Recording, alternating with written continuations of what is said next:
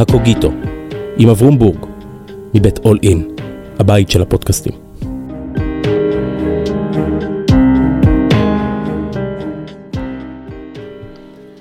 שלום, כאן אברום בורג, ברוכים השבים וברוכות הבאות לקוגיטו, אל ספריית הטקסטים של הישראלים. והיום עם פרופסור מיכאיל קרייני. שלום מיכאיל. שלום. הרהורים על פמיניזם ורב תרבותיות. ביקשתי ממך טקסט, חשבתי תביא שיר, פתגם, וואו, נפלת כן. עליי 150 קילו. נכון. Uh, לא, הרעיון היה לשתף אותך עם טקסט שהשפיע עליי במובן שהוא הרגיז אותי, uh, קומם אותי באיזשהו מובן. והיה סוג של זרז וגם פתח לי אופקים על הפרויקט היותר גדול שיש לי על דת ומדינה בישראל. והטקסט של מולר אוקן, שבאנגלית אה, נקרא Is Multiculturalism Bad for Women, זה השם של המאמר באנגלית, הוא, הוא מאמר מכונן, אה, וכמו שהוא מכונן, הוא, הוא גם מאמר בעייתי. אז אה, רצית משהו אישי לשתף אותך, בדרך כלל חושבים על משהו אישי כמשהו שאתה מזדהה איתו. אה, ופה, לאחר שתפסתי את הפואנטה, רציתי קצת לגוון שזה דבר שאתה בדיוק לא יכול להזדהות איתו עד הסוף, ובאיזשהו מובן הוא גם מקומם אותך, וברמה הזו הוא בהחלט יכול להיות גם אישי. אז... בשיחה שהייתה לנו, אגב, אירוע חברתי משותף, אז פתאום גילינו שהכעסים על הטקסט הזה, או התסכולים ממנו, מאוד מאוד משותפים לנו. אז בואו נתחיל. סוזן מולר רוקין היא פילוסופית, ילידת ניו זילנד, נפטרה בגיל יחסית צעיר. אמ, די עסקה בקטטות, זאת אומרת, היא עסקה בביקורת של פילוסופים אחרים. כשהיא מתעסקת בפילוסופיה פוליטית, בשאלות של צדק, ולפחות שלושה ספרים שלה הם ספרים מאוד מעניינים. אחד באמת הפמיניזם וההרהורים על פמיניזם ומולטי ו- ורב תרבותיות, על צדק מגדרי וענייני משפחה, וגם נשים במחשבה הפוליטית של המערב. בוא נתחיל קצת עם הגדרות. מה זה רב תרבותיות? רב ראשי אני יודע, רב בריח כן. אני יודע, רב תרבותיות זה... רב תרבותיות זה... זה... המונח עצמו הוא לא, לא קל להגדיר אותו. עכשיו, ברמה של זכויות אדם, רב תרבותיות, המושג הזה הפך להיות לסוג של שם נרדף לזכויות מיעוטים. לכן, בדרך כלל מדברים על רב תרבותיות, והכותרת המשנה היא... היא אה, מיעוטים או זכויות מיעוטים אה, בחברה או ברמה הפוליטית. אז, אז, אז המחשבה היא שכדי להכיר בשונות, אתה צריך לעתים להקנות זכויות מיוחדות לאלה שנמצאים בעמדה נחותה, אה, מבחינת ההגמוניה שקיימת בחברה, ומי שבדרך כלל סובל מאותה נחיתות הן קבוצות מיעוטים. שאינם שולטים במוסדות השלטון, ומשום כך גם אינם שווים ברמות שונות. והרעיון הוא להקנות למיעוטים מעבר לזכויות האינדיבידואליות שיש להם, אלא לעתים גם להקצות להם סוג של זכויות שעל בסיס ההשתייכות לקבוצה אה, שאליה הם משתייכים. אז אה, דוגמה קלאסית יכולה להיות הדוגמה שאני יכול להשתמש בשפה שלי, או שמגינים על השפה ברמה של הקבוצה. כש, כש, כשאנגלה מרקל אומרת לפני כעשור, פרויקט המולטי-קולטי, כך זה כן, הכינוי, כן, חיבה גנאי שלו בגרמנית, פרויקט המולטי-קולטי נכשל, היא מתכוונת, זה בעצם הגרמנים האורגינליים והמהגרים. כן, לא, לא שגרמניה הייתה מדינה רב-תרבותית, אני חושב שמכל המדינות במערב... דבר איתי על זה, כן. אה, אני לא, לא חושב שניסתה להנהיג כזו מדיניות אה, כדי שהיא תיכשל. אה, בגרמניה, בכל מדינה בעצם, הסיפור וההתעסקות עם נושא של מיעוטים הוא לדעתי משהו אורגני, שזה משהו מאוד מקומי וקשה לבוא ולהכליל ו- ולדבר על מספר מדינות בעת ובונה אחת. אבל אם נחזור לרעיון של הרב תרבותיות, זה, זה, זה, הרעיון הוא להקנות זכויות על בסיס של השתייכות דתית, ולא רק להבטיח לך את הזכות אה, להתבטא, חופש הפולחן, או החופש אה, לנוע, כל החירויות האלו שמגיעות לנו על בסיס של היחיד, אנחנו לוקחים אותם כדבר מובן מאליו. אבל הטענה הרב-תרבותית היא טענה שאומרת את הדבר הבא. אני כיחיד זקוק לתרבות שלי כדי שאני אוכל לבוא ולהתקיים כיחיד. בלי התרבות שלי אני אתקשה להתקיים כמיכאיל, אתה תתקשה להתקיים כאברום. ולכן אנחנו צריכים את ההגנה בעצם על משהו שהוא שייך לקולקטיב, אבל הוא בעצם, יש לו משמעות ברמה של היחיד. רגע, רגע. Mm-hmm.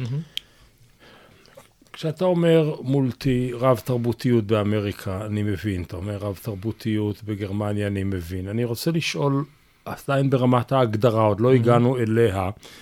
רב תרבותיות בישראל. בעצם אולי בישראל צריך הגדרה של רב תרבותיות רבתי. זאת אומרת, מצד אחד העולם היהודי שבור ומפוצל, האתיופי צריך הגנה רב תרבותית, והאשכנזי והספרדי והאישה וכולי, אבל בתוך הרב תרבותיות יש גם פלסטינים ולא יהודים שצריכים איזו הגנה בתוך הגנה.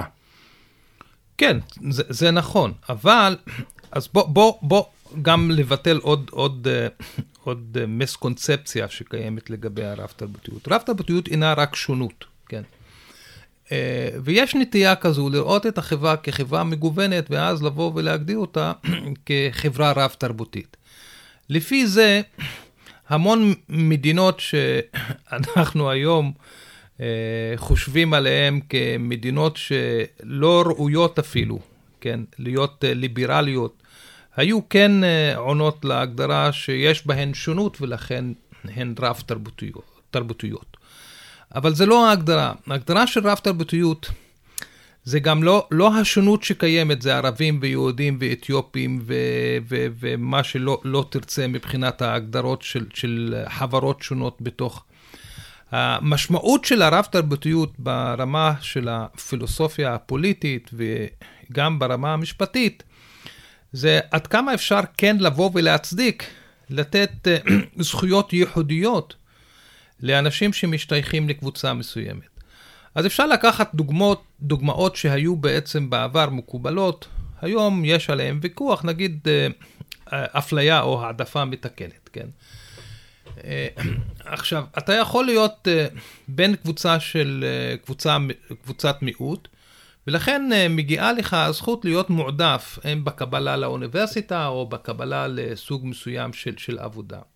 עכשיו, לא שואלים אותך מבחינת הרקע האישי שלך, איפה התחנכת, אלא מספיק שאתה שייך לאותה קבוצה כדי שתהיה זכאי לאותה העדפה מתקנת. בעצם כשקובעים את הזכות הזו, אה, קובעים אותה על בסיס ההשתייכות לקבוצה, ופחות מעניינת אותנו כן, העובדה שאתה אישית אולי גדלת בבית שלא היה חסר לך כלום. אז, אז אוקיי, הגדרנו את הרב-תרבותיות, בואו נגדיר עוד מושג שלה, וזה פמיניזם. כן. גם הוא מרובה הגדרות. מה בהקשר של המאמר הזה אנחנו מדברים? טוב, פמיניזם הוא גם, הוא, הוא גם מושג שיש לו משמעויות רבות. אה, אפשר לבוא ולתפוס את העולם מתוך נקודת מבט פמיניסטית, כן? אה, יש מלומדת אחת שכתבה ספר Caring for Justice, כאילו תפיסת הצדק יכולה להיות שונה ברמה הפמיניסטית. אה, יש כאלו שטענו אפילו טענה אה, יותר מרחיקת לכת, והיא שבעצם אצל נשים כל מושג הצדק נתפס באופן שונה מאצל גברים ברמה הקוגנטיבית, כן? אה, אז יש כאלו שעשו גם סוג כזה של מחקר.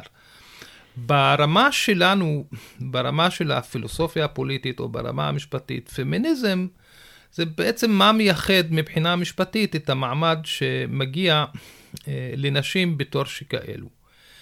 וכאן יש נקודת מפגש מאוד מעניינת ומסקרנת בין הפמיניזם לבין הרב תרבותיות. וזה עוד מאפיין נוסף לפמיניזם.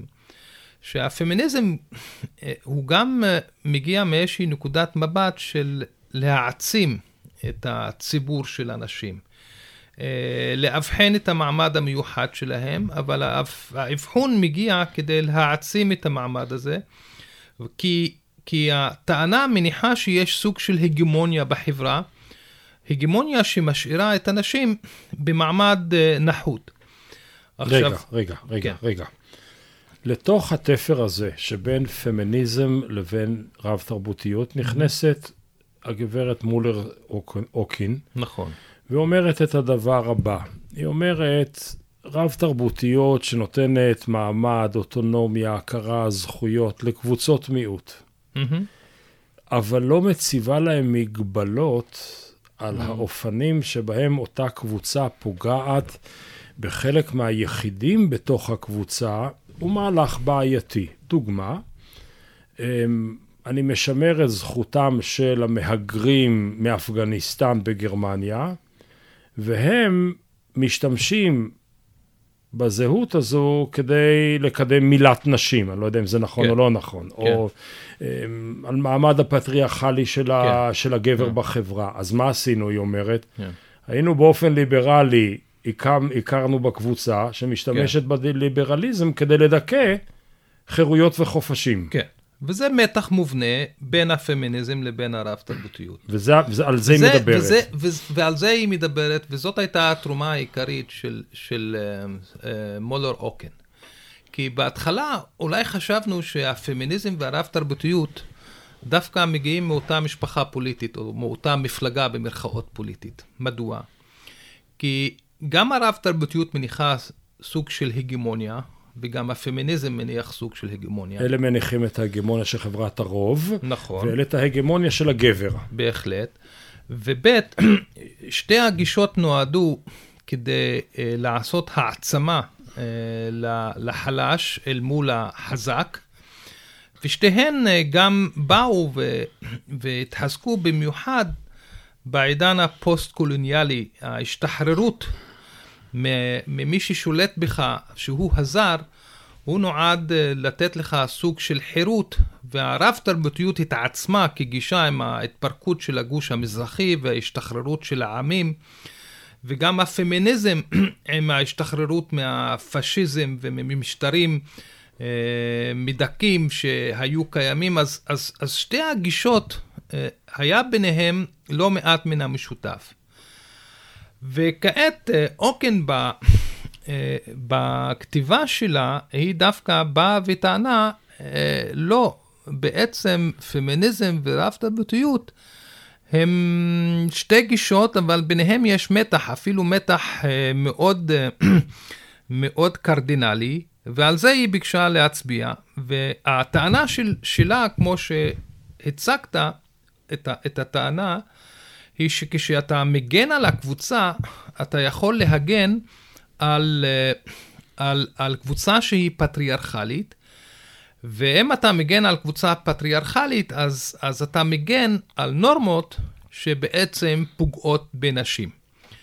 אז המתח הזה הוא, הוא מתח אינהרנטי אה, לכל גישה רב-תרבותית, וכך גם עולות הטענות נגד מתן זכויות מיוחדות שמבקשות להגן על, על קבוצות שהן פטריארכליות. לכן היא גם טוענת טענה שהיא הטענה, היא, this is the punchline, מה שנקרא, כן? אם הרב תרבותיות נועדה להגן על היחידים ו- ולהגן על התרבות שלהם, אז היא באה ואומרת באיזשהו מקום, אולי לנשים יהיה טוב יותר אם התרבות שלהם תכחד או תיעלם או תיחלש או יעשו לה רפורמה מאשר תשתמר כפי שהיא. אם אתה באמת רוצה את טובתן של אנשים, לא, לא בדיוק אה, אה, אה, ברור לה, והאמת היא שזו טענה מאוד חזקה, כן? אה, לא, לא בדיוק ברור שצריך לשמור על התרבות, במיוחד אם התרבות משמעה לשמר גם דיני משפחה, וכאן נכנס הספר השני הידוע שיש לה, על, על מגדר ו, ומשפחה, כי בעצם בכל משטר של, של משפחה שהוא פטריארכלי, או, מסור, או דתי, מסורתי. או מסורתי, כן. אתה בעצם משמר את המבנה הפטריארכלי, אה, הלכה למעשה בתוך המשפחה, ואם אתה תופס את הסממנים של המשפחה כעניינים תרבותיים, ואתה מבקש לשמור על המשפחה מתוך הגישה הרב-תרבותית, אז אתה רואה את המלכודת. רגע, נחזור אליה, אבל מה מרגיז אותך בזה? זאת אומרת, למה טקסט כזה גורם לך לאיזה אה, אי נחת? הרי הביקורת היא כן. ביקורת, היא שואלת שאלת גבולות. עד איפה אני מאפשר ליברליזם שמייצר חוסר ליברליות? כן. או אפילו אז... ליברליזם שמנציח דיכוי. כן. אז שני דברים הרגיזו אותי במאמר. א', היא, היא קצת אה, לא הוגנת עם, ה, עם ההוגים ש, שהתעסקו עם רב תרבותיות והציעו את, ה, את המשנה הסדורה הזו של להגן על קבוצות כדי להגן על יחידים, וכאילו שאלה לא היו מודעים למתח הפנימי הזה, למלכודת. אז לא, כן היו מודעים. אה, קימליקה במפורש הוא, הוא מודע, וגם היא מזכירה אותו לא, לא פעם ולא, ולא פעמיים. הוא בהחלט מודע לזה שברגע שאתה מגן על קבוצה אה, תרבותית, אתה יכול כן לפגוע בזכויות של יחידים. אה, נשים בעיקר, אבל האמת היא לא, לא, לא רק נשים. יש ספרות שמתעסקת גם עם נושא של ילדים, כן?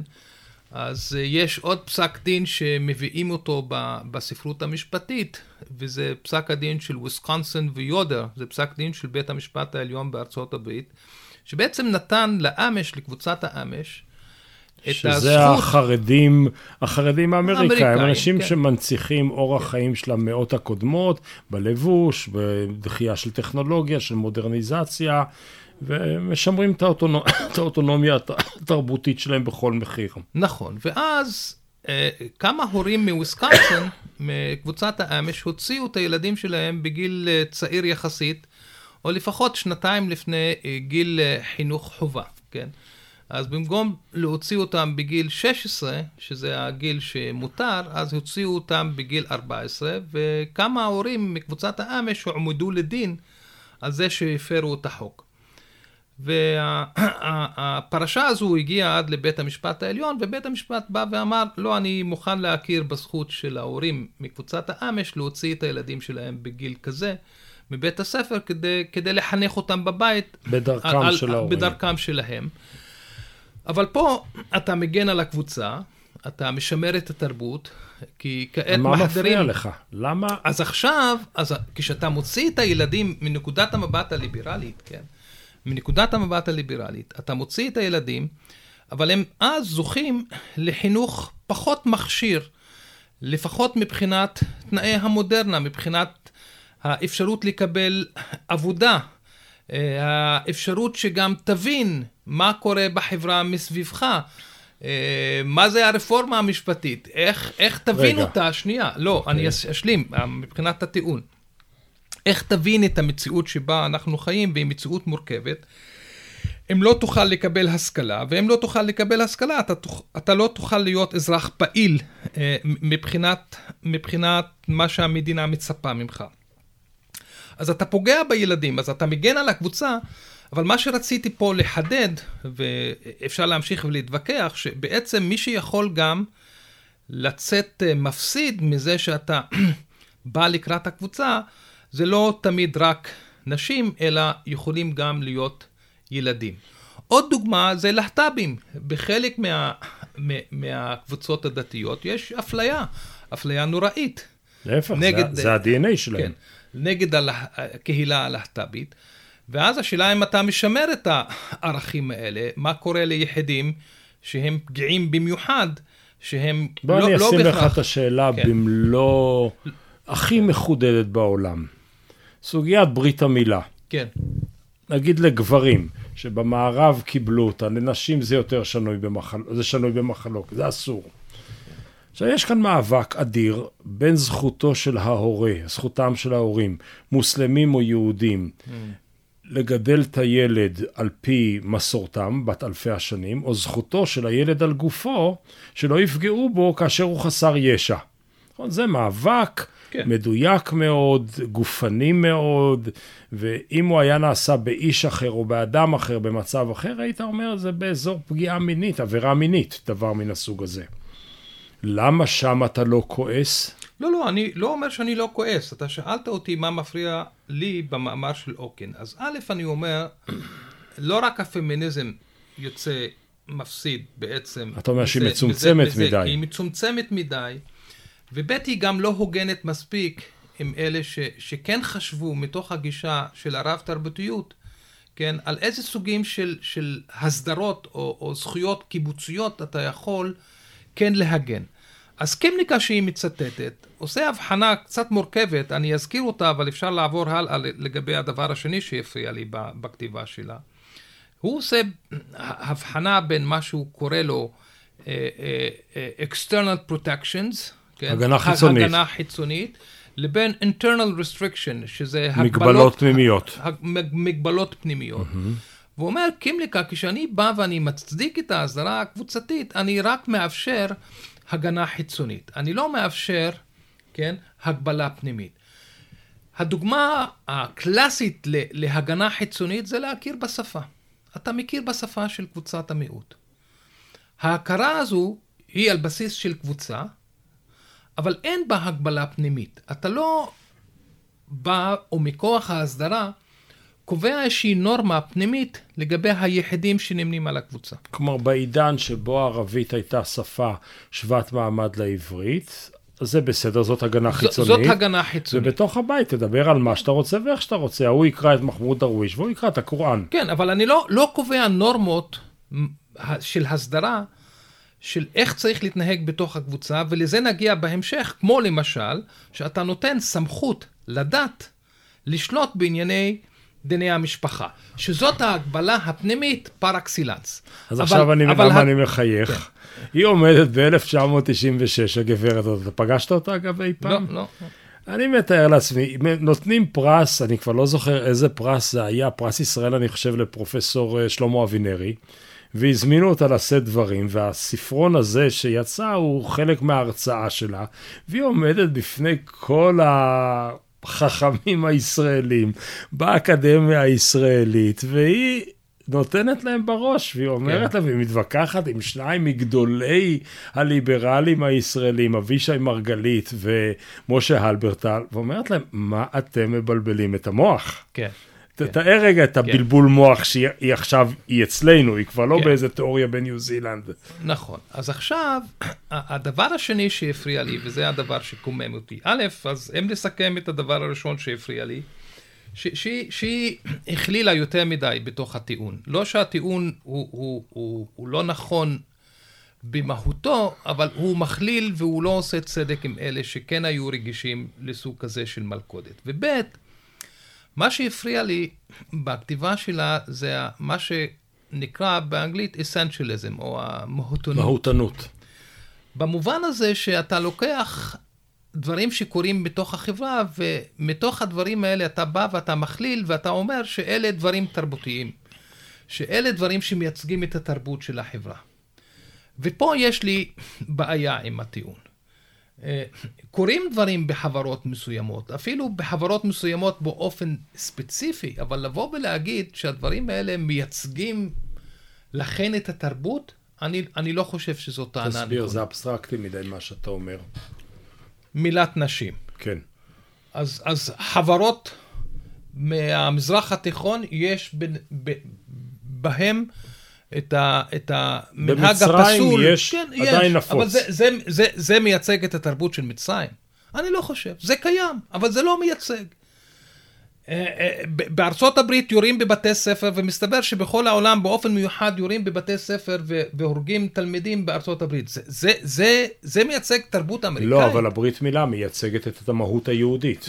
אז כי, כי או המוסלמית. יש, ברית מילה זה, זה דבר שהוא, שהוא הוא, הוא בעייתי, אבל היא, מביאה דוגמאות של פוליגמיה, היא מביאה דוגמאות בחלק מהמקרים שמכריחים אישה שניסה, כן, להתחתן עם האונס. עם, עם, ה- עם האונס. והיא באה, אז הנה התרבויות שאתם רוצים להגן עליהן, ואיך זה יכול להסתדר עם הטענה ה- ה- אבל עכשיו, התרבותית. מיכאל, אני אבל- דוחף חזרה. אתה עושה מה שהיא עושה. אוקיי, עכשיו אנחנו בשיחה, בחברותה של חברים. אוקיי. זאת אומרת, אתה אומר, היא יצרה הכללה כל כך גדולה, שהיא הכניסה פנימה דברים שלא צריכים להיכנס פנימה, כן. ואז אתה כמעט עושה את אותו דבר. באיזה מובן? אתה תסכים שיש חברות מיעוטיות או חברות אה, תרבותיות, תת-תרבות הרוב, שצריכות הגנה. אתה תסכים גם שבתוכן יכול להיות שקיימות פרקטיקות לא ליברליות, לא, לא צודקות, במובן של צדק, אוקיי? ואתה גם תסכים שחלק מהתרבויות המדוברות, אלה המוכרות לנו במערב לפחות, זה כל כך מהותי למבנה שלהם חוסר הצדק, שאם תיטול את זה מהן, הן לא תהיינה קיימות. אז פה אני חולק, אני חולק על הטיעון הזה. אני חולק על הטיעון הזה.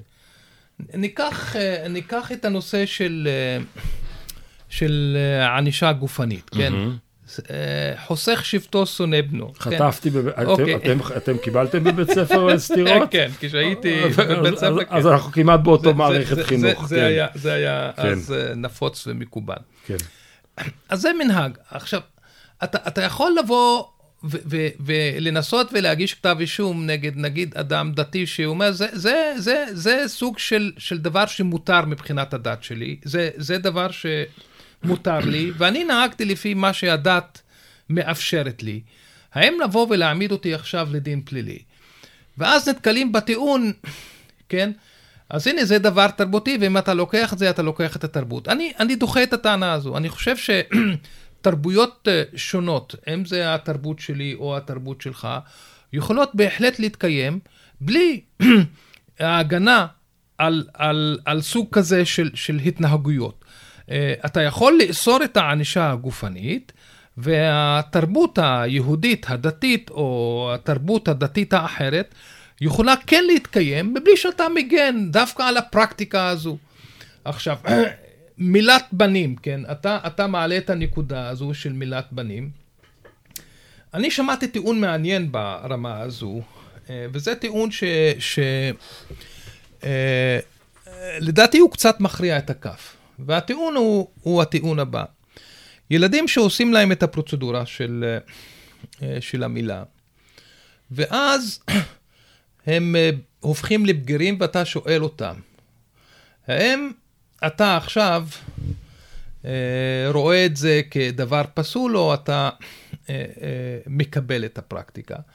לפי הטיעון, והטיעון הזה אמפירי, כן, ואפשר יהיה לשאול את כל, ה, את כל מי שעבר את הפרוצדורה, כן?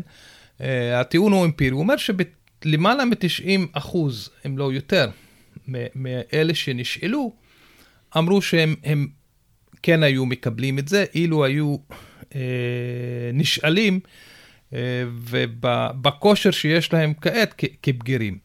כלומר, אם אתה מסכים לפרוצדורה, זה, זה קצת משנה, כי, כי ברית מילה ב, ביהדות, לא צריך להסביר לך, אבל זה, זה הברית שלי עם עם ישראל באיזשהו מובן. אלוהים. לכן, עם אלוהים, כן. אות היא ביני וביניכם. כן. אז זה, זה כאילו סוג הקשר המיוחד. אה, זה דחוק בעיניי, אבל בוא נמשיך, אני לא רוצה להישאר על קוצו, על השפיץ של הבן אדם. אוקיי. אוקיי. אמ, היא עומדת באוניברסיטה, והיא כן. אומרת לאלברטל ול, ולמרגלית, אתם מגינים על הפרקטיקה שהמדינה מגנה על החרדים, ומאפשרת להם בתוך הקהילה החרדית, עם ממון ועם כן. כל מה שצריך, להפעיל דיכוי נשים מהמדרגה העליונה. זה מה שהיא בעצם טוענת כנגדם, והיא טוענת זה לא ראוי. כן. עכשיו, אם נגיד היו מקבלים את הטענה שלה ב-96, והמדינה הייתה מפסיקה לתמוך בצורה המסיבית בקהילה הזו, אתה אומרת לה, תנהגי איך שאת רוצה, אנחנו לא יכולים לתת לכם חרדים כסף כדי לדכא את מעמד האישה. אולי כל הסיפור החרדי היה שונה בישראל. יכול להיות, אני, אני דווקא חולק כאן, אבל מכיוון אחר, גם, גם על uh, מרגלית והלברטל. אני לא חושב שקבוצת החרדים היא קבוצת מיעוט. Uh, היא לא קבוצה שנמצאת בסכנת הכחדה בשל ההגמוניה הקיימת. להפך, היא קבוצה שיש לה עודף של uh, כוח פוליטי, היא קבוצה שאינה בפני הכחדה, אלא היא, היא מתרחבת והיא מתרבה. אה, אני לא אומר את הדברים האלה בשלילה בהכרח, כן? אבל... כמתבונ... אבל אלא כ... כמתבונן. אלא כמתבונן, אבל זה לא מה שמאפיין קבוצות מיעוט שאנחנו רוצים להגן עליהן. Mm-hmm. איפה יש קבוצת מיעוט שיש לה כזה כוח פוליטי שהיא בעצם אה, יכולה להחליט אם תקום ממשלה או לא תקום ממשלה? ומיעוט ברב תרבותיות הוא לא מיעוט מספרי, כן? אם זה היה מספרי אז אנשים בכלל לא היו קבוצת מיעוט, כן? אה, או נגיד העלווים אה, בסוריה. אה, מספרית. שניים וחצי אחוז. כן, הם, הם קבוצת מיעוט, אבל, אבל הם שולטים במדינה מבחינת הנשיאות לפחות. אז זה לא, לא עניין מספרי בלבד, אלא עיקר הרב-תרבותיות היא רואה בקבוצות חלשות פוליטית, שאין להם את ההגנה המיוחדת, הם לא יפה. לא יכולים להשיג אותה יפה. בדרך פוליטית. ואני, להם, ואני חושב... אין להם כוח. כן, והחרדים, עם כל הכבוד, הם, הם, הם לא, לא נמצאים שם. זה לא קבוצת, זה לא מה שמאפיין קבוצת מיעוט. לך, בוא נתחיל עכשיו. כלומר, היא, אני מבין את הטענה שלך בנושא שלה, אנחנו כן. מכירים במתח שהיא משרטטת, אבל לא בהכרח בתרופה שהיא מציעה. כי היא בעצם רוצה לשפוך תינוקות ואמבטיות ואת כן. הכל, ואם אין צדק מוחלט אז שלא יהיה כלום, היא בעצם טוענת. או שתהיה רפורמה פנימית, אבל הבעיה כן, איך, איך אתה עושה רפורמה, במיוחד במקום שיש בו שסע. ובייחוד מי אתה. ובייחוד מי אתה, ו... שתבוא ותגיד נכון. לי, אוקיי. נכון. אחרי שאמרנו את זה, אז אוקיי. נשאל. Mm. אליבא דמיכאיל. אליבא דמיכאיל, ואחרי כן אני ארצה לקחת אותך לחשיבה שלך בחלק מהנושאים, כי עד עכשיו היא חושבת בשבילנו. כן. איפה נקודת האיזון הראויה, הנשאפת, בין זכויות הקבוצה לזכויות הפרט שבקבוצה? הרי באיזשהו מקום כשאנחנו אומרים נגיד דמוקרטיה ליברלית, mm. למה הכוונה? Mm. שהדמוקרטיה היא רצון הרוב והליברלי זה הגנה על, ה, על, ה, על, ה, על היחיד, זה היחיד והרבים. יחיד וקבוצה, איפה כן. הנקודה הזו? אז ברמה התיאורטית, אה, הטענה היא שקבוצה צריכה לבוא ולקבוע הסדרים, והם ההסדרים, הם נניח שהם באמת ההסדרים מייצגים מבחינה תרבותית, אבל ליחיד צריכה להיות איזושהי זכות, ועל הדבר הזה אי אפשר להתפשר, והזכות הזו היא זכות היציאה. מהקבוצה. מהקבוצה. כלומר, לי כיחיד צריכה שתהיה לי הזכות לבוא ולהגיד, בסדר, זה מה שקיים, אבל אני עוזב, אני יוצא ואני מתחבר לדבר אחר שבו אין את ההגבלות הפנימיות. שאין את, ה... אין את הנורמות שמנהיגה החברה, והנה אני בא, אני יוצא ואני מתחבר ומסתנף לחברה כללית שהיא שוויונית והיא קיימת. תראה לי את זה רגע אצל ערבי ישראלי. לא, אז זאת הבעיה בישראל. Mm-hmm. ש... וזה טענתי מזמן, שזכות היציאה, יכול להיות שהיא תיאורטית קיימת, אני יכול לצאת מן הקבוצה, אבל אני טענתי תמיד שאני יוצא ואני מסתנף למה. כלומר, אני מתחבר אני למה. יצאתי ולא הגעתי. כן, כי אין לך מרחב שהוא המרחב אה, הנייטרלי הכללי, ש, שהוא יקבל אותך, והוא יחשיב אותך כאחד העם.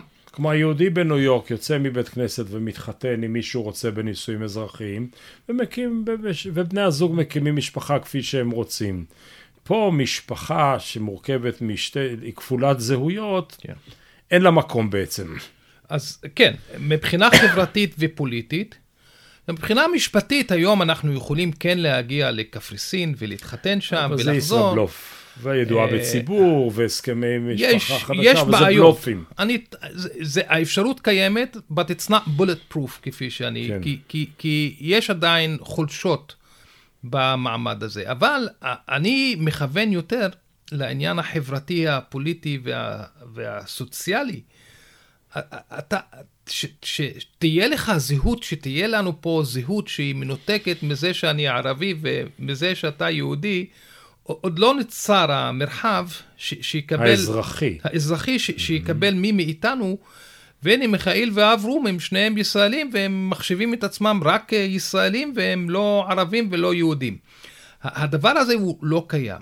ועוד נגיד בארצות הברית, אה, הוא לא, הוא לא, לא שהוא קיים באופן אידיאלי, אבל יש כן סוג של מרחב שאני יכול לצאת, נגיד, מהשמורה שלי, שהיא השמורה של האינדיאנים, שזאת הדוגמה שאנחנו דנים בה לא, לא מעט, כן? לאינדיאנים יש שמורות ויש להם אוטונומיה, ומי שלא נוח לו עם הנורמות הפנימיות, אפשר לבוא ולהגיד, טוב, אז הוא יכול לבוא ולצאת ולהתחבר לחברה הכללית. אבל היציאה הזו, זכות היציאה, גם עליה יש לא מעט ביקורת.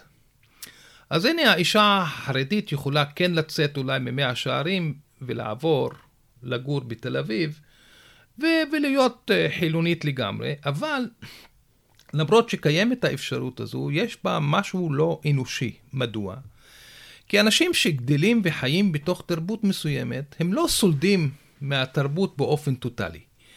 הם, כן, אה, יכולים ליהנות מחלק מהתרבות, והם יכולים להיות נוח להם, ויש סוג של הנאה מבחינת חלקים מסוימים בתוך התרבות. אז אני אישה חרדית שחיה במאה שערים, אני אוהבת את קבלת השבת. את האוכל, את המוזיקה, את ההגנה, כן. את המשפחתיות. אז לבוא ולהגיד לי, טוב, אז יש לך זכות יציאה, זה כמו להעמיד אותה במצב לא אנושי, זה כמו לבוא ולהגיד לה, יש לך שתי אופציות. יש לך שני ילדים, ב... תבחרי אחד. כן, אז זה, ברמה הזו לפעמים אנחנו מדברים על זכות היציאה כ- כזכות קיימת, אה, אבל בר...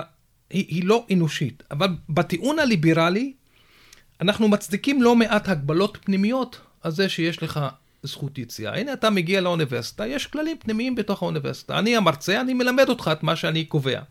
יש בחינות, יש מועד א', יש מועד ב', ויש מועד ג', אבל אין מועד ד'. אתה צריך לחיות עם ההגבלות. בכל חברה בעם, כן, חברה מסחרית, יש תקנון ויש תזכיר, ואתה צריך uh, לנהוג. לעמוד בקובננטים. כן. איך אנחנו מצדיקים את ההגבלות הפנימיות? כן, אני כעורך דין, יש, יש לי כללי אתיקה, איך אנחנו מצדיקים את כל ההגבלות הפנימיות?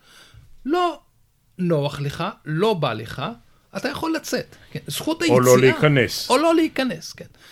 אתה, אז, אז, אז יש את העניין הזה שאתה יכול לא להיכנס, או אתה יכול לצאת, יש עניין של הסכמה, ומשום שאתה בעצם מסכים, אז זה נותן את הלגיטימציה הליברלית להגבלות הפנימיות, ולפעמים מנסים לעשות שימוש, וזה תשובה לשאלה שלך, איפה המפגש? המפגש השני בין הליברליזם לבין הרב-תרבותיות, וכאן הטיעון הוא יותר עמוק, המפגש הוא שאני כיחיד, מערכת ההחלטות שלי, או מערכת קבלת ההחלטות, איך אני מחליט מה נכון ומה לא נכון, הם תמיד סוג של נגזרת מהתרבות שאני שאפתי ואני, ואני גדלתי בה. אתה לא מגיע להחלטות שלך אה, עם ראש מפורמט, טבולה ראסה, כאילו שאין לך שום תרבות. אתה תמיד מגיע להחלטות עם מטען אישי, תרבותי. אז הכושר שלי לכן להחליט בין א' לבין ב' הוא לעולם סוג של נגזרת של התרבות. ולכן, כדי להגן על האוטונומיה שלי, כמיכאיל אתה צריך להגן על התרבות, כי אם אני מאבד את התרבות, אני בעצם מאבד את הערך הנשגב ביותר מבחינת הטיעון הליברלי, אומרת, שזאת האוטונומיה האישית. זאת אומרת שיש לנו כאן סוגיות, נסכם, סוגיות של identity ו-belonging, שהן כרוכות זו בזו, ובילונגינג צריך להיות השתייכות למשהו יותר גדול ממני, והזהות היא ההחלטה שלי לקבל את התעודה המזהה הזו או לא, והמבחן הוא כושר הכניסה, הכניסה והיציאה. כי גם כן. ה... זה לא רק שאני צריך לצאת מהקבוצה שלי, אני צריך להיכנס לקבוצה או למרחב אחר. נכון. אני שם את זה שם כמבחנים ששמת שחסרים אצל, אה, אצל, מולר, אצל מולר אוקין. הם חסרים כן. כמבחנים כן. עדינים. בוא נלך, בוא, בוא, בוא, בוא נגיע לרזולוציה הישראלית. אני אציב לך פרדוקס. בישראל יש הסדרים דתיים.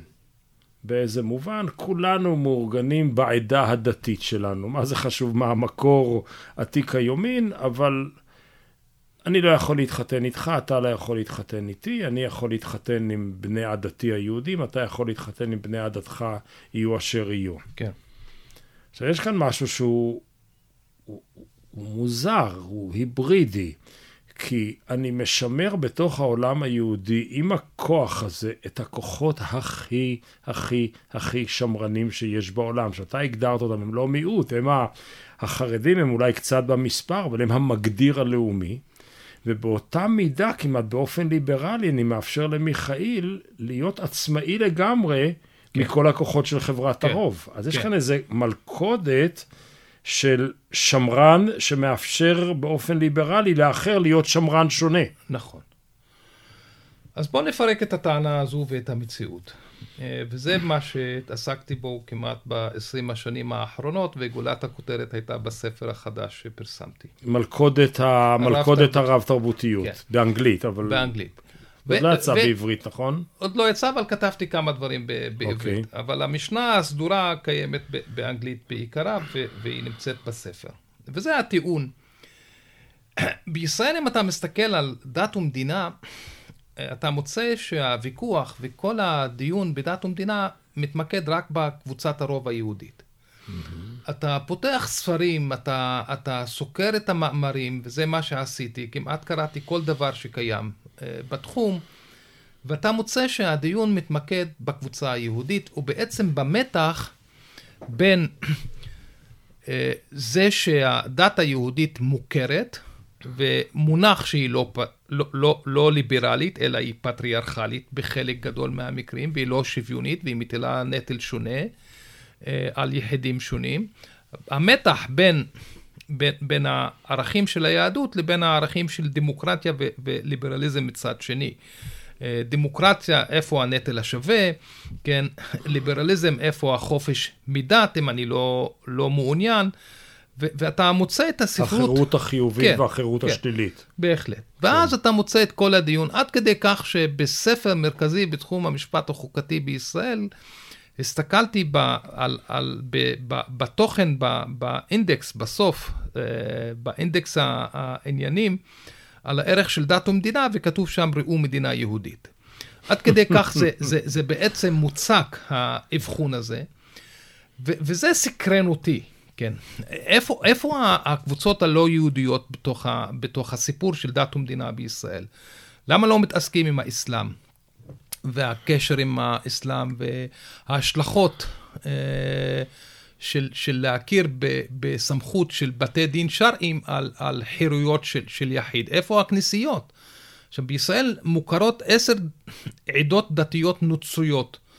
וסוג של הכרה מאוד אה, מוזרה, כי חלק מהעדות האלו מונות לא, לא יותר מאשר 200 או 300 איש, כן? והן מוכרות כ- זה כדתות. זה למשל הארמים. הארמ, לא, הארמים אני לא בטוח אם הם מוכרים, אבל הסיריאנים שהם אה, הקרובים. הסיריאנים, כן. כן. הס, כן, הסיריאנים שזה היותר קרובים.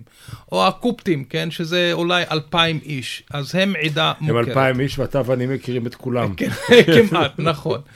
ו, ו, ויש, ניגד, ניקח את הבהאים. הבהאים הוכרו, נדמה לי בשנת 1970 או 71, הוכרו כעדה דתית.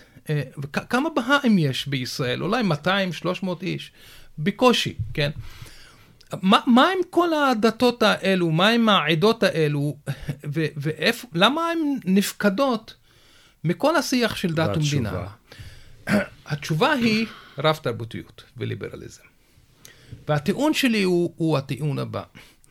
בישראל, הדת היהודית, מתוך הפריזמה הליברלית-דמוקרטית, כן, היא נמצאת בעמדה של הנגדה, היא נוגדת את הערכים הליברליים הדמוקרטיים. אתה מכיר בעצם במוסד שאם היית צריך לנהוג, כן, לפי הליברליזם הרגיל שאנחנו מחשיבים אותו, הליברליזם הרגיל, אתה לא היית צריך לבוא ולהכיר בסמכותו של בית דין רבני שכופה את הערכים שלו על אנשים חילוניים שאינם מאמינים. זה, זה בלתי נתפס מבחינה ליברלית. נכון. ו, ולכן ההכרה במוסד, או במוסדות הדת היהודיות, וגם בנורמות היהודיות במדינת ישראל, כן? נמצ... ההכרה הזו נמצאת בסתירה לערכים דמוקרטיים ליברליים. אבל יש הכרח להכיר בהם, כי הם חלק מהזהות היהודית של מדינת ישראל. הם, הם יש לגיטימציה, הלגיטימציה יכולה להיות ההכרח, הזהות של המדינה, ולכן אני טוען עוד טענה, ש, שההכרה במוסדות דת יהודיים בישראל ממקמת אותם במה שאני קורא לו, מצייר, כן? It's an imagined, כן? ספירה. אה, בספירה הציבורית, מדומיינת. כן, בס, בספירה הציבורית, הם חלק מ, מ, מהספירה הציבורית של מדינת mm-hmm. ישראל, והיהדות היא הדת הרשמית של המדינה. Mm-hmm. אבל האסלאם והנצרות והדת הדרוזית, כן, והבהאית, הם מכירים ב, ב, במעמד שלהם, ההכרה כן עולה בקנה אחד עם הליברליזם והדמוקרטיה. כי זאת המדינה היהודית הטולרנטית. שמכילה כן? דתות שאינם כן, היא. ש- שמכילה דתות שאינם היא. חלק מהזהות שלה, בדיוק. זה... ולכן ההכרה הזו נצבעת בצבע של דמוקרטיה או ליברליזם או זכויות קיבוציות, או בגדול, בגדול, בגדול, זה עניין של רב תרבותיות. הנה מדינת ישראל הרב תרבותית מכירה בדתות הלא יהודיות, כן? אז זה מה ששאלתי קודם. בהחלט. לגבי היהודי, כן. הדת היהודית היא אימא של כל השמרניות, mm. וכלפי כל האחרות היא אימא של כל הליברלים. כן, אז כאילו ישראל מציירת את עצמה כליברלית בזה שהיא מכירה באסלאם ובנצרות או, ב, או בדת הדרוזית. עוד דבר מאפיין, וזה שם את, את הדתות בסוג של ספירה אחרת, שעצם ההכרה בהן והספירה שמכילה אותן, אותה ספירה מדומיינת היא ספירה פרטית. זה העניין הפרטי בתוך המדינה. זה לא שייך לספירה הציבורית של המדינה. לפרהסיה. כן, לפרהסיה. אני אתן לך דוגמה ש... שמאוד מבליטה את, ה... את השוני. שאלת מיהו יהודי, כן? היא שאלה מרכזית במשפט החוקתי, בתולדות מדינת ישראל, על איך שמגדירים ואיך שקובעים את הזהות של היהודי, על זה יכולה ליפול אפילו ממשלה. נפלו. ונפלו. ממשלות, כן. כן. כן, כי, כי נתפסת השאלה הזו גם חלק מהגדרת יהודי לצורך חוק השבות, שהוא החוק אולי הכי מגדיר את מדינת ישראל כמדינה יהודית. אבל מיהו מוסלמי? מיהו נוצרי? מיהו בהאי? האם זה מעניין את המשטר החוקתי של מדינת ישראל? לא. לא, זה עניין שלכם, אתם תגדירו. את, ה, את המוסלמי כפי שאתם רוצים להגדיר אותו, את הנוצרי, הקתולי או האורתודוקסי או הקופטי, איך שאתם רוצים, זה לא עניין שלי של המדינה, זה עניין שלכם. כלומר, בעצם הליברל היהודי צריך לתבוע לקבל את המעמד של הדרוזי והנוצרי והמוסלמי בישראל כן. כדי להרגיש יהודי ליברלי.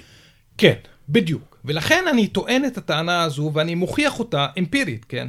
יש כאלה שחולקים עליי, אבל אני, אני מוכיח שזאת הטענה, שכשאתה מגיע נגיד לבית המשפט העליון ויש לך את השופט הכי ליברלי שיושב בדין, ואתה רוצה להתעמת עם, עם בית הדין הרבני, ואת ההסדר של הסמכות של בית הדין הרבני מבחינת הנשים, ואם אני השופט הליברלי שיושב בבית המשפט העליון, אז אני אבוא לקראת היחיד, כן, ואני אשים את כל כוחי, את כל המטען שיש לי, המשפטי, לטובת היחיד נגד הממסד הדתי, כי אני תופס את הממסד הדתי כממסד לא ליברלי, כ- בעוד שאם אני בא ואני מתעמת ואני רוצה להתעמת עם הממסד הכנסייתי, או, או של בתי הדין השרעיים, או של בתי הדין הדרוזיים, ואני שופט ליברלי, אני במקרה הטוב אולי חצוי. שומר על האוטונומיה שלהם. כן, אני יכול לבוא ולהגיד, רגע, יש כאן אוטונומיה, אני צריך לבוא ולכבד אולי את, ה, mm-hmm. את הערך של הפוך הקבוצה. הפוך לגמרי. כן.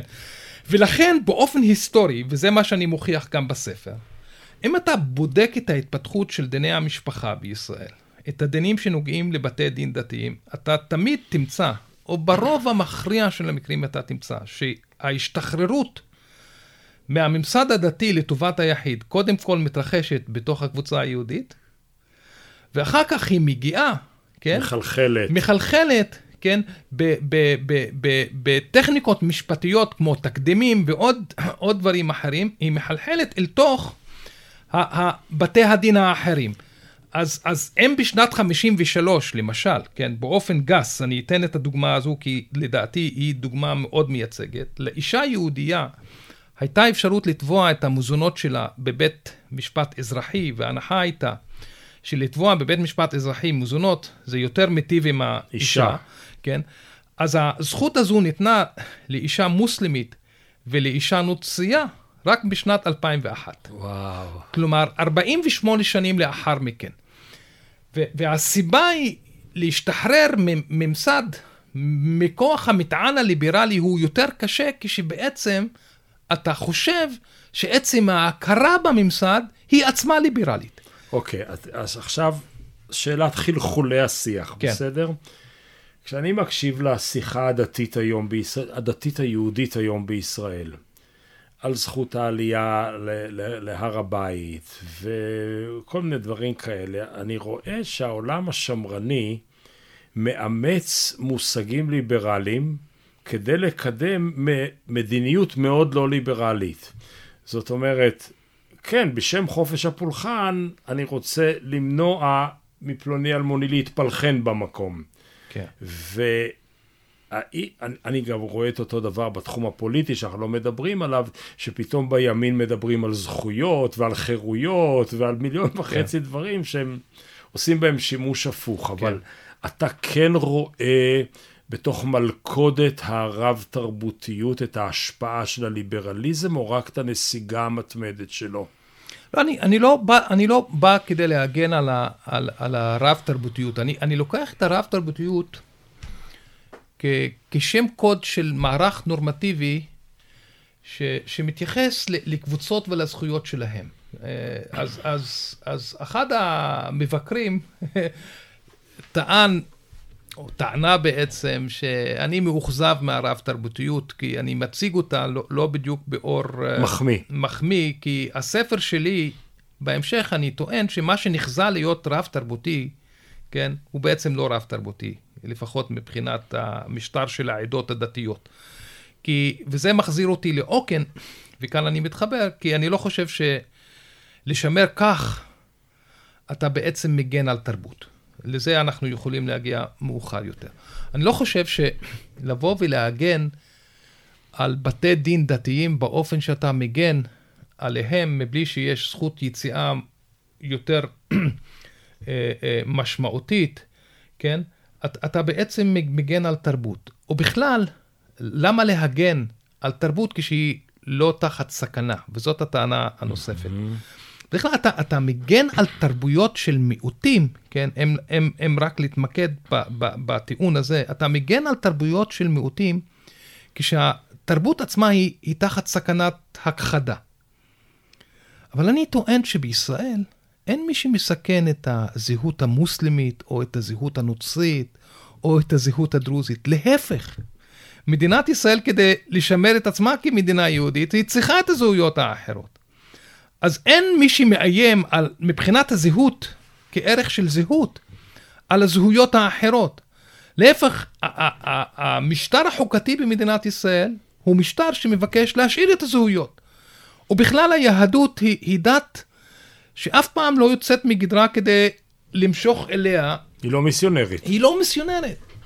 אז מי, אז מי מסכן בדיוק את, ה, את, את, את הזהות שלי כמוסלמי או כנוצרי או כדרוזי מבחינת המבנה החוקתי או המבנה הפוליטי או המבנה הסוציולוגי שקיים במדינת אז ישראל. אז אם המבנה שלנו הוא לא מבנה רב-תרבותי במובן האוקיני של המילה, אז מה הוא? מה המבנה הרב-קהילתי לא, זה, זה, הזה? זה, זה, זה, זה משטר, זה משטר דתי לא, לא ליברלי שמשתמר בשל סיבות לא ליברליות. זאת הטענה שלי. ישראל. כן, הוא לא, הוא לא, אנחנו לא משמרים אותו בשל סיבות ליברליות. אתה לא צריך לשמר משטר כזה עם סמכויות כאלו, כשאין מי שבעצם מסכן את הזהות שאתה מבקש לשמר באמצעות הסמכות הדתית.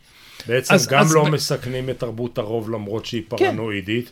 וגם לא מסכנים את תרבות המיעוט למרות שהיא נרדפת. נכון, נכון, ובכלל השסע הכי, הכי, המתכון הכי טוב לשמר את, ה, את הזהויות הדתיות, אגב, הוא זה שיש שסע, והשסע הזה הוא המתכון הכי טוב לשמר את הזהויות. אתה, אתה לא צריך את הסמכות הדתית.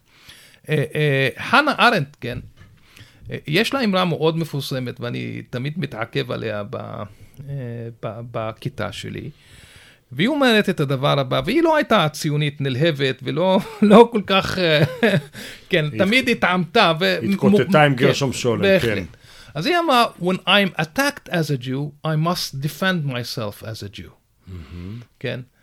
אה, כשאתה מותקף בשל הזהות שלך, האינסטינקט שלנו הוא אינסטינקט תמיד להגן על עצמנו מתוך הזהות. ואם אתה תמיד מותקף על בסיס הזהות שלך, מספיק האינסטינקט הזה שישמר לך את הזהות. אז אם אני אתקיף את מיכאל קרייני, קרייני, אני אתקיף נוצרי, אני אתקיף ערבי, או אני אתקיף ישראלי. מה שלא משנה, אני תמיד יכול להיות מותקף בשל הדברים שאני רגיש אליהם מבחינתי, כן? אה, אז, אז, אז האנשים, מה שאני מנסה לבוא ולהגיד, אז יש מספיק כוחות בתוך החברה שבה אנחנו חיים, כדי שיגנו על הזהות, מבלי שאתה צריך בעצם את ההסדרה הזו של בתי דין דתיים עם סמכות ועם הגבלות פנימיות לגבי החברים. אבל לחזור לנושא של חופש הפולחן, ואתה הזכרת את הנושא הדואלי של חופש הפולחן, דווקא נזכרתי בדוגמה קצת הפוכה מהדוגמה שאתה התייחסת אליה, mm-hmm. כשמגיע השר, איך קוראים לו היום? השר לביטחון לאומי, mm-hmm. ונכנס להר הבית ונשען או נתלה בזכות לחופש הפולחן, כדי שהוא יוכל לבוא ולהיכנס להר הבית ולהתפלל שם כ- כיהודי. האמת היא שהטענה הזו ברמה הפורמלית נראית uh, בסדר, כן? אני, אני, רוצה להיכנס לשם, אני לא פוגע, הוא לפחות חושב שהוא לא פוגע, למרות שהוא פוגע, אבל בוא, בוא עכשיו נהפוך את הדוגמה, ונגיד שאני נוצרי, ואני born again Christian, ואני רוצה להגיע לכותל המערבי. ולקרוא את הברית החדשה. כן, ולקרוא את הברית החדשה, כי הכותל המערבי הוא חלק מהדת שלי. רחלק מיכאל. כן. או, רחמנא ליצלן, אני אישה ואני רוצה להיכנס לשם. או שאני רפורמי ואני קונסרבטיבי, כן. אבל זאת הצביעות שקיימת, זאת הדמגוגיה. כלומר, אתה טוען, מי כן. שעולה להר הבית בשם חופש הפולחן, לא יכול למנוע את נשות הכותל כן.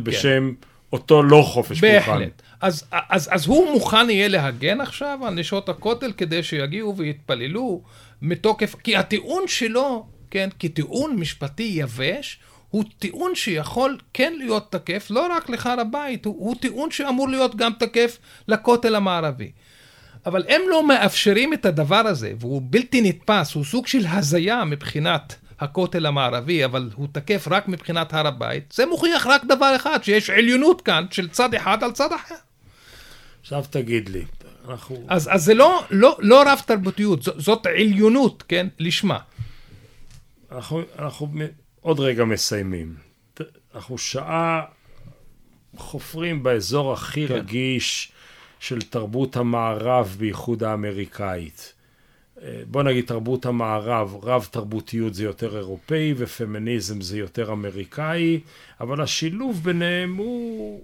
זה הכללה... אני מוריד את זה, אני אוקיי. מוריד את כן, זה. אני חושב שהם מתמודדים כן. עם בעיות כן. אחרות באמריקה ובאירופה, אני אוקיי. אציג את זה ככה, אולי זה יותר מדויק. ההרגשה שלי היא שאירופה, אירופה, לא אמריקה, הרבה שנים יכלה להיות סובלנית, היא השקיעה אלף שנים בלנקות מתוכה את האחר. הקתולים ניקו את הפרוטסטנטים, הפרוטסטנטים את הקתולים, כולם את, כולם את המוסלמים, חלק ניקו את היהודים. זאת אומרת, כל חברה יצרה לעצמה אזור שנוח לי להיות סובלן כי כולם כמוני. כן. ופתאום, אתה תיארת את נפילת האימפריות, את ההגירות הגדולות וכולי, החברה המערבית מתמודדת בתוכה עם יסודות לא לבנים, לא נוצרים, כן. לא אירו-אמריקאים. ואז כל הסיסטם המערבי עומד למבחן, ולא תמיד מצליח. כן, והוא גם צבוע בחלק מהמקרים. אני תמיד נותן את הדוגמה הבאה. ניקח את הדגם של צרפת, ששם...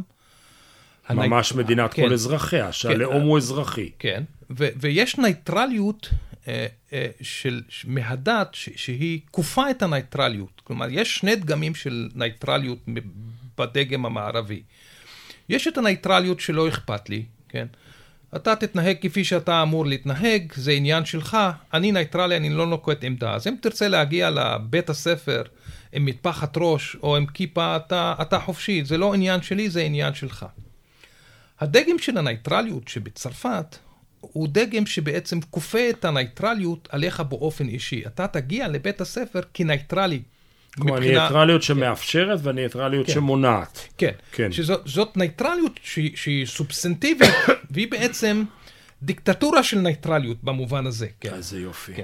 לא, כלומר, לא יפה. כן, לא, אבל זה, זה, יפה. זה, זה, זה, כן. זאת ההגדרה שלי. אבל עם כל זה בצרפת, ואני, ולעיתים יש לי סטודנטים גם בצרפת, ואני שואל אותם, תשמעו, מה, מה, מה הסיכוי שתהיה לכם בחינה בחג המולד בצרפת? אין סיכוי. מה הסיכוי שתהיה לכם בחינה ביום כיפור? כן, זה יכול לקרות. אני אומר להם, זה מקרי? כמובן שזה לא מקרי, אבל זה, זה מדגיש שוב, אני חושב, את מה שעבר כחוט השני בדברים שלך. כלומר, אתה מתכנן תמיד את הערכים הליברליים שלך, לא, לא כערכים נייטרליים, גם כשהם בעצם דוגלים בנייטרליות הכי נוקשה שאתה יכול לחשוב עליה. הנייטרליות היא תמיד מוטה, הליברליזם שהוא קיים במערב הוא תמיד מוטה, הוא תמיד נוח לקבוצה אחת והוא מקשה על קבוצות אחרות. וכאן אני חושב יש את, ה, את, ה, את הגירעון הזה בליברליזם כפי שהוא קיים בהרבה מדינות מערביות, שהוא סוג של, של, של דבר נוח רק כשהוא נוח לך כ, כרוב, אבל כשזה מנסה גם להתמודד עם דברים שהם פחות נוחים לך כרוב, אז אתה מתחיל להתנהג לא בדיוק כליברל. ו, וזאת, אני חושב, אה, זאת, זאת, זאת המשמעות וזה האתגר של לא מעט מדינות במערב היום. אז לבוא ולמצוא את מרקל שטוענת שהליברליזם אה, אה, נכשל. המולטי קולטי. כן, והמולטי קולטי והרב תרבותיות גם היו אמרות של, דיוויד קמרון בבריטניה, ומייק פומפאו, גם ביום האחרון שלו, בא ואומר, multiculturalism is not what defines us, כאילו, אז, אז יש סוג כזה של שם גנאי לרב תרבותיות שזה ההכרה באחר, וכאן אני כן רוצה להגן על הרב תרבותיות. באיזה מובן? שכשהם תוקפים את הרב תרבותיות, מה שבעצם הם רוצים לשמר, זה ההגמוניה של מי שנוח לו להיות באותה חברה. וזה גם במידה רבה גם לשמר סוג של חוסר סובלנות לפעמים לאחר ולשונה. אז, אז, אז פה צריך להיות קצת אה, רגישים לסאבטקסט שלפעמים יש בסוג כזה של, של אמרות. אז, אז לפעמים אני תוקף את זה דרך האסימילציה, כן? אתה אמור, ל, ל, יש כור היתוך בארצות הברית נטען, שאני אמור לבוא ולהשתלב בתוך חברת הרוב ולא אמור לבוא ולשמר את התרבות שלי כזה שאני מגיע ממקסיקו, או זה שאני מגיע מאיטליה, או זה שאני מגיע מיוון. ארצות הברית היא עניין של אסימילציה. אתה צריך לבוא ולהיות חלק מהכלל. להיטמע. כן, להיטמע בתוך הכלל. אבל אתה נטמע בתוך הכלל לפי התנאים של מי? לא לפי תנאים נייטרליים. אתה נטמע בתוך הכלל לפי התנאים, לפי התבניות הקיימות. של in God we trust. ו... נכון, כן. אז, אז בעצם זה לא שאתה מאפשר חברה שוויונית לכולם, והנה בוא תטמע ותהיה אחד העם. לא, אתה בא ואתה נטמע כדי להיות אחד כמוני. זה לא בדיוק הליברליזם שאנחנו חושבים עליו אה, מבחינת התודעה שלי לפחות. אני אגיד לך מה, למה אני מחייך, וזה חיוך... אה... שמח במובן מסוים, כי הרגשה שלי שמאוד יכול להיות שאדם כמוני, שהוא בן לחברת הרוב הפריבילגית היהודית, לא יכול היה להבין את הפגמים של השיטה שאני חי בה, אלמלא מישהו כמוך שלא יכול לצאת, לא יכול להצטרף לקבוצה שלי, היה בא ואומר לי, אברום, הדלת שלך נעולה. ו- וזאת מבחינתי שיחה פותחת דלתות.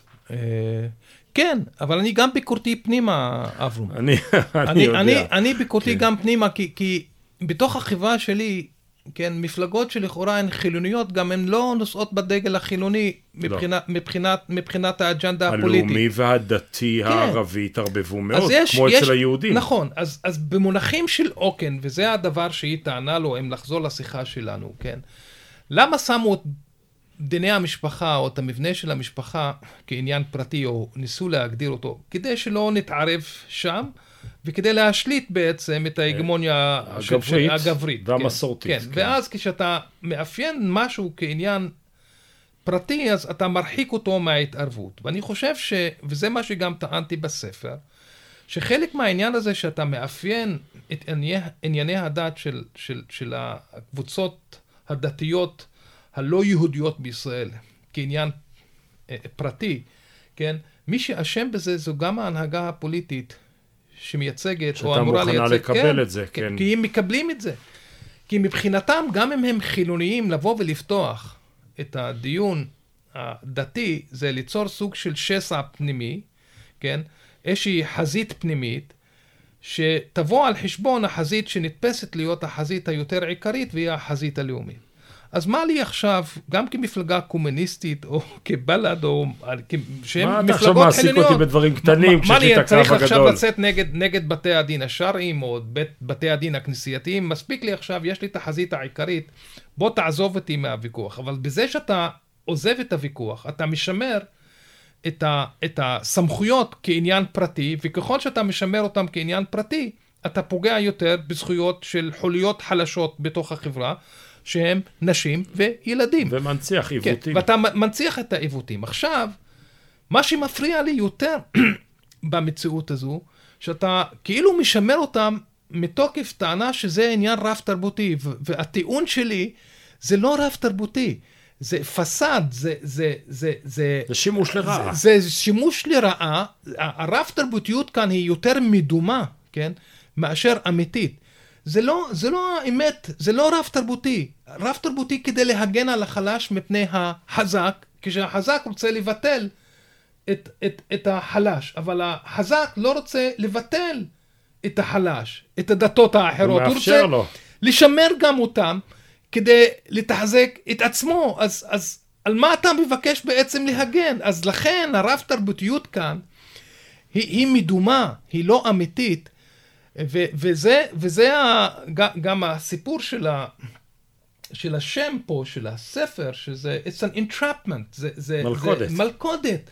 כי גם המדינה וגם הנציגים הפוליטיים של המיעוטים מבקשים לשמר את הדבר שפוגע ביחידים, אבל משמרים אותם לא מהנימוקים שהם בעצם טוענים אותם מהשפה ואל החוץ. מיכאל, דבר אחד ברור, שהשיחה הזאת הייתה רק התחלה, נכון? בהחלט. וואו, אתה, אתה נהדר. תודה רבה, מיכאל. החכמתי המון. תודה לך.